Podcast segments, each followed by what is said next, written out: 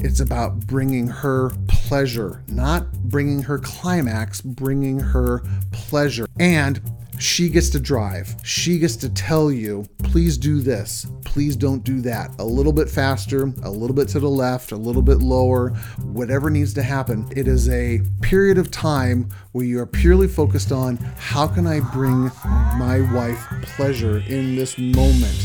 Welcome to the Secure Marriage Podcast, where we believe it's possible to fight less, feel understood, and enjoy a deeper connection with your spouse. We're your hosts, Paul and Shannon Elmore, and on today's episode, we're talking about sex, sex, and more sex. Yes, we are. How's that? Hide the kids. So someone wrote in and asked us a question about sex and marriage, not just starting out in marriage, but for marriages that have been going on for a while. Right, right. It's kind of a ambiguous question, just I'm not sure what the specific question is, but I'm guessing it's the same problem that a lot of marriages that have been going on for a while have when it comes to intimacy and vulnerability right. in relationships, and when that is expressed physically through sex, which is it's not happening nearly as much. It's getting kind of boring. One partner wants more of it than the other. other. It's creating conflict and tension in the relationship. Um, And and it's easier just to not touch the topic and not talk about it, and let's just move on with life. Right. Instead of doing the hard work, which is, honey, we need to talk about sex. Can we sit down and have dinner and talk about sex? And and that can be really hard for people, depending on how you were brought up. Right. Whether you talked about sex, whether your parents gave you... used the real words for body parts when you were a kid, or, you know, oh, we don't even mention that. We don't even kiss in front of anybody. You know, all those things that might make a person unable and uncomfortable to talk about sex with their own spouse. Right.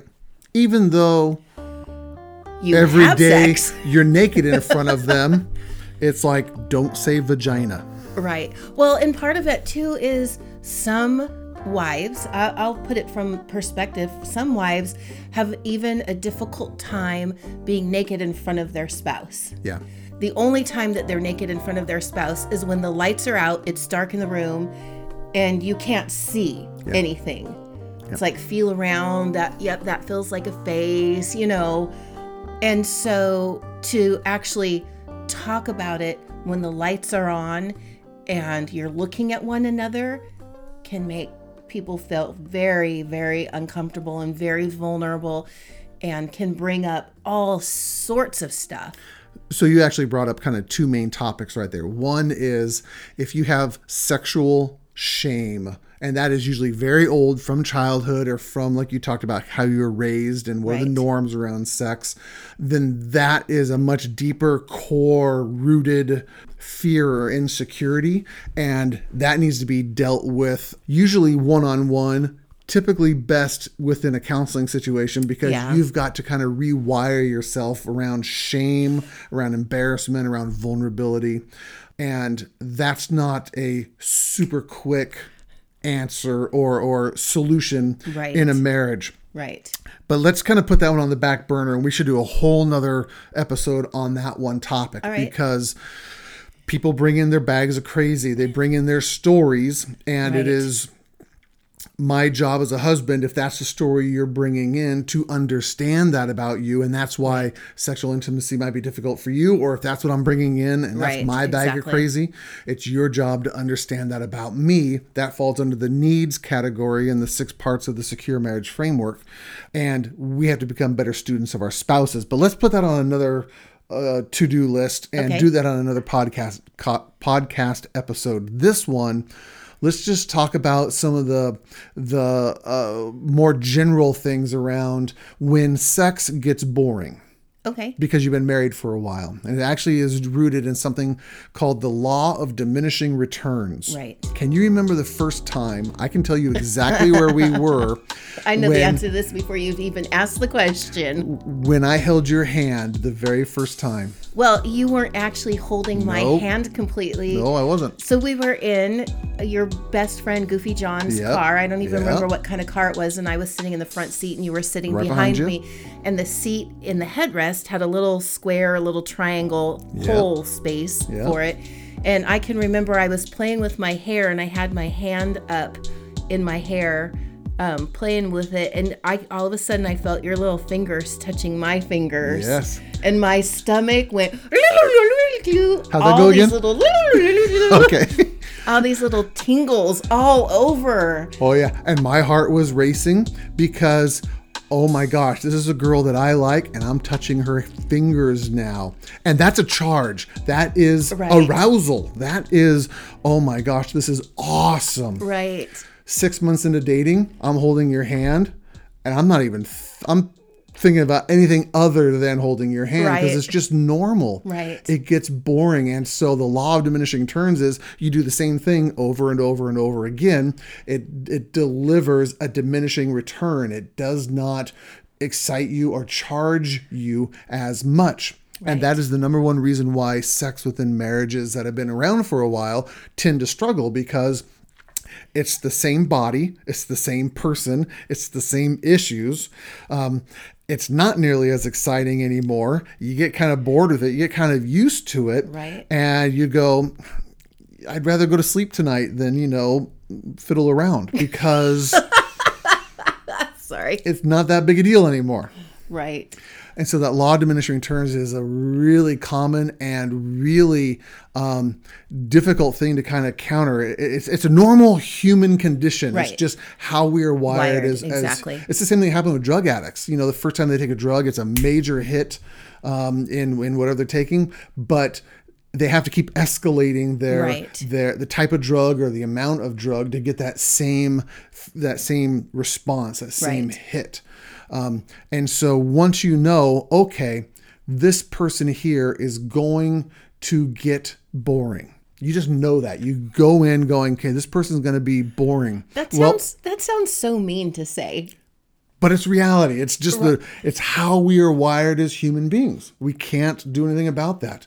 Some couples, actually, let's re, let me back that up. Some people in a marriage, as soon as they start to feel that excitement taper off, they now say, we are no longer in love. I fell out right, of love exactly. with you, because they actually are more in love with, with the excitement. With the excitement, the and it's chemicals. Not love. It's actually right. infatuation.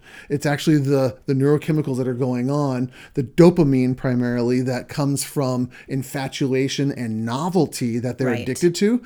And that's why they will either go out and have an extramarital affair right. because they're looking for that novelty again, or they'll just go, that's it, I'm done, I'm out of here, and they'll just move on to the next person. Right. It's also the reason why a lot of people are going, why get married anymore? Because right. why make a commitment to someone that is going to get boring, and I might as well just keep my options open, and I might as well just lease instead of buy. uh, I might as well just rent instead of own right. because I can upgrade. And it's a very consumeristic mentality in marriages, and it applies to sex. So instead, I love the metaphor, even though this is going to break down somewhere, somewhere. along the way, that um, when I married you, I married a fixer-upper.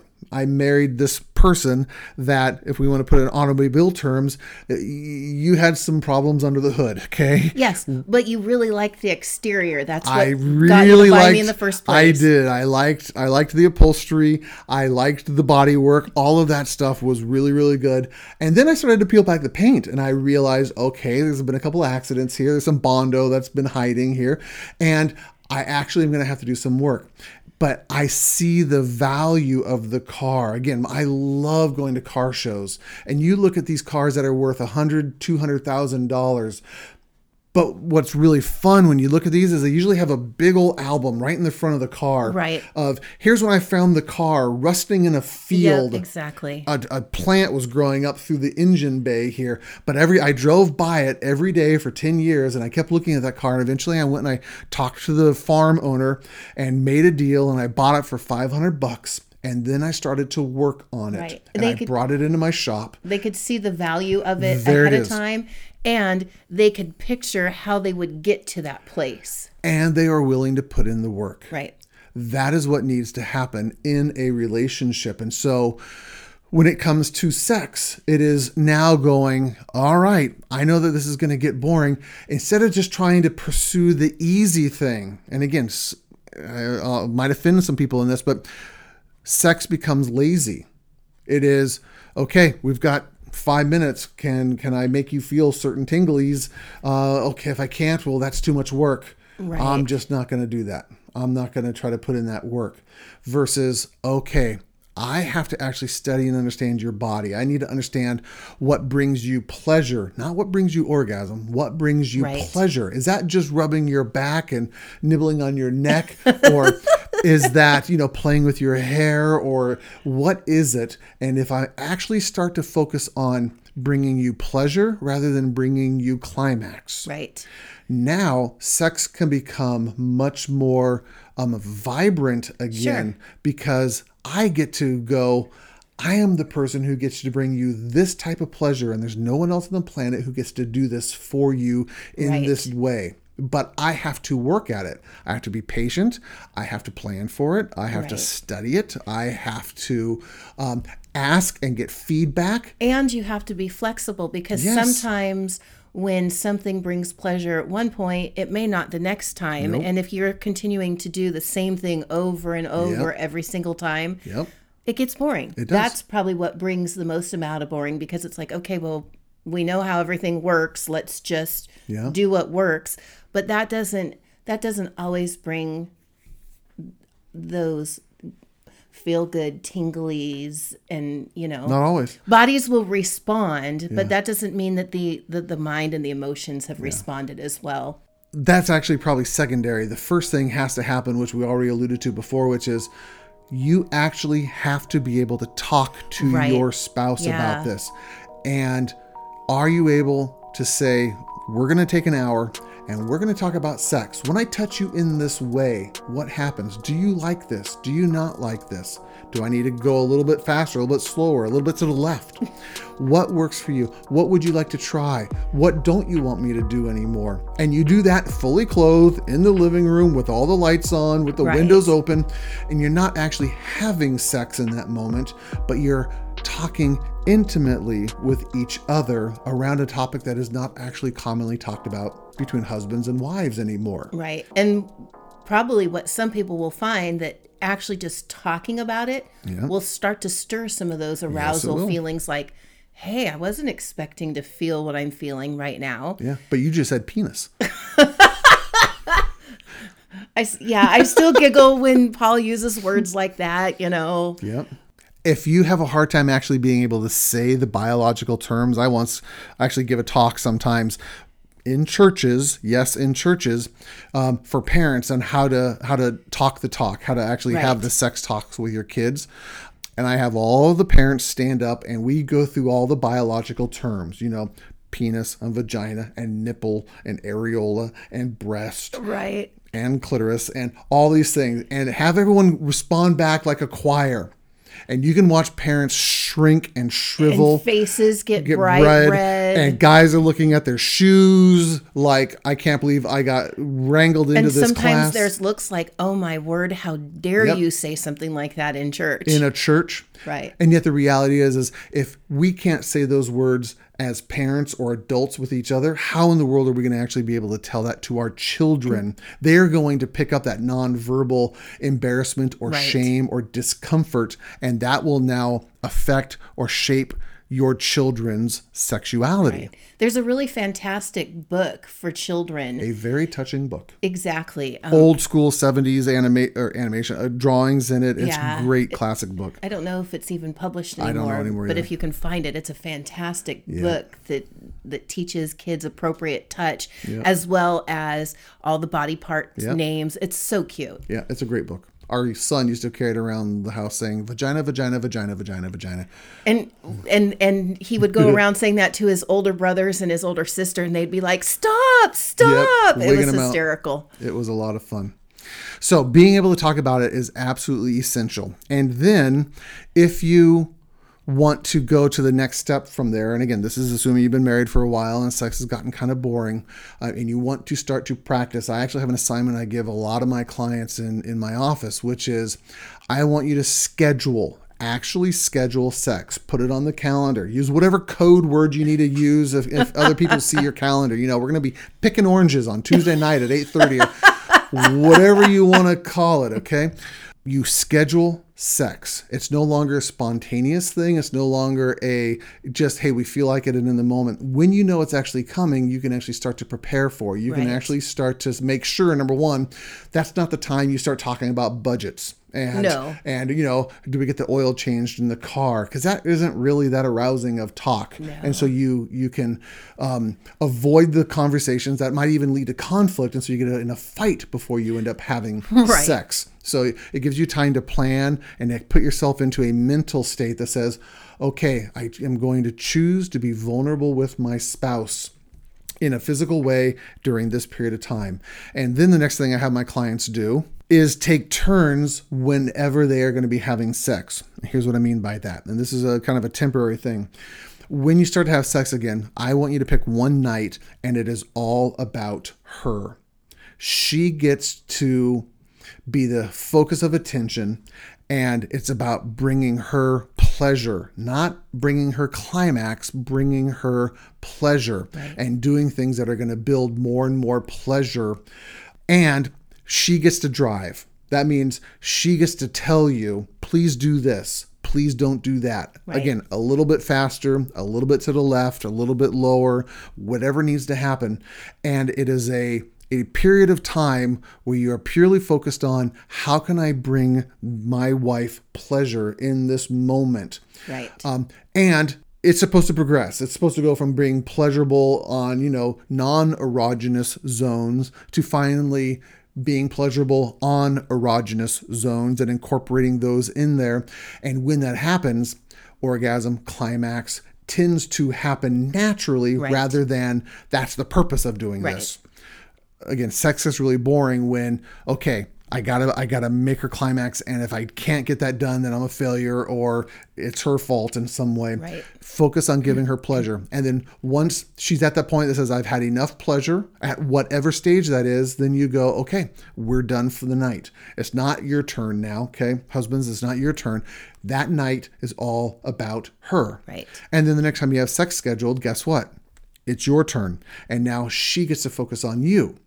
But again, in this exercise, I have the person who's receiving pleasure. They are the one who's in the driver's seat. Right. They're the one who says, again, a little bit to the left, a little faster. Please do this. Please don't do this. Now, in all of this, the person who is providing the pleasure has the right of refusal. If someone says, please do this, and you're going, I don't know, that doesn't, I don't like doing that, then they don't have to do that. There's always the first right of refusal uh, because you want to make sure that this is um, uh, not putting either one of you into a position or a place that feels used or uncomfortable or or, or weird or right. anything else well, like and, that. And when you refuse, if you do it in a, in a gentle way, yeah. as opposed to, a, are you kidding me? You want me to do that? Well, that's where the talking part ahead of time comes right. in, because you might know, oh, I'm not actually that comfortable with oral sex. That right. that freaks me out in some way. So you probably shouldn't ask for that if you know that about your spouse right. in some way. If you start to demand, well, I like it, so you have to do it to me because this is my turn to get pleasure right now. You kind of lose out. You will actually destroy all trust in the right. relationship around such an intimate area like sex. Right. You don't want to cross those lines in any right. sort of way. The the thing that, and when we've done this, the thing that I was really surprised was how much pleasure I found in providing my husband pleasure. Sure. You don't think about that. You just think, okay, I'm I'm he's feeling good. He, I'm doing things that he enjoys. But all of a sudden you go, this is kind of cool. This yeah. is really fun. This is really exciting. So Um, you, both the person who's receiving and the person who's giving get something out of it.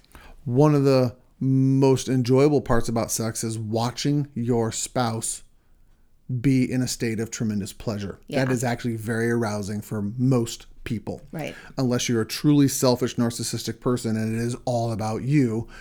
it's really enjoyable to watch someone else receive pleasure. In fact, that's usually the draw of pornography, because you're watching someone else who you're not actually supposed to be watching. Right. They're in a vulnerable state experiencing some strong level of pleasure. And that's very arousing. That's why pornography is a multi-zillion dollar industry right now. Right.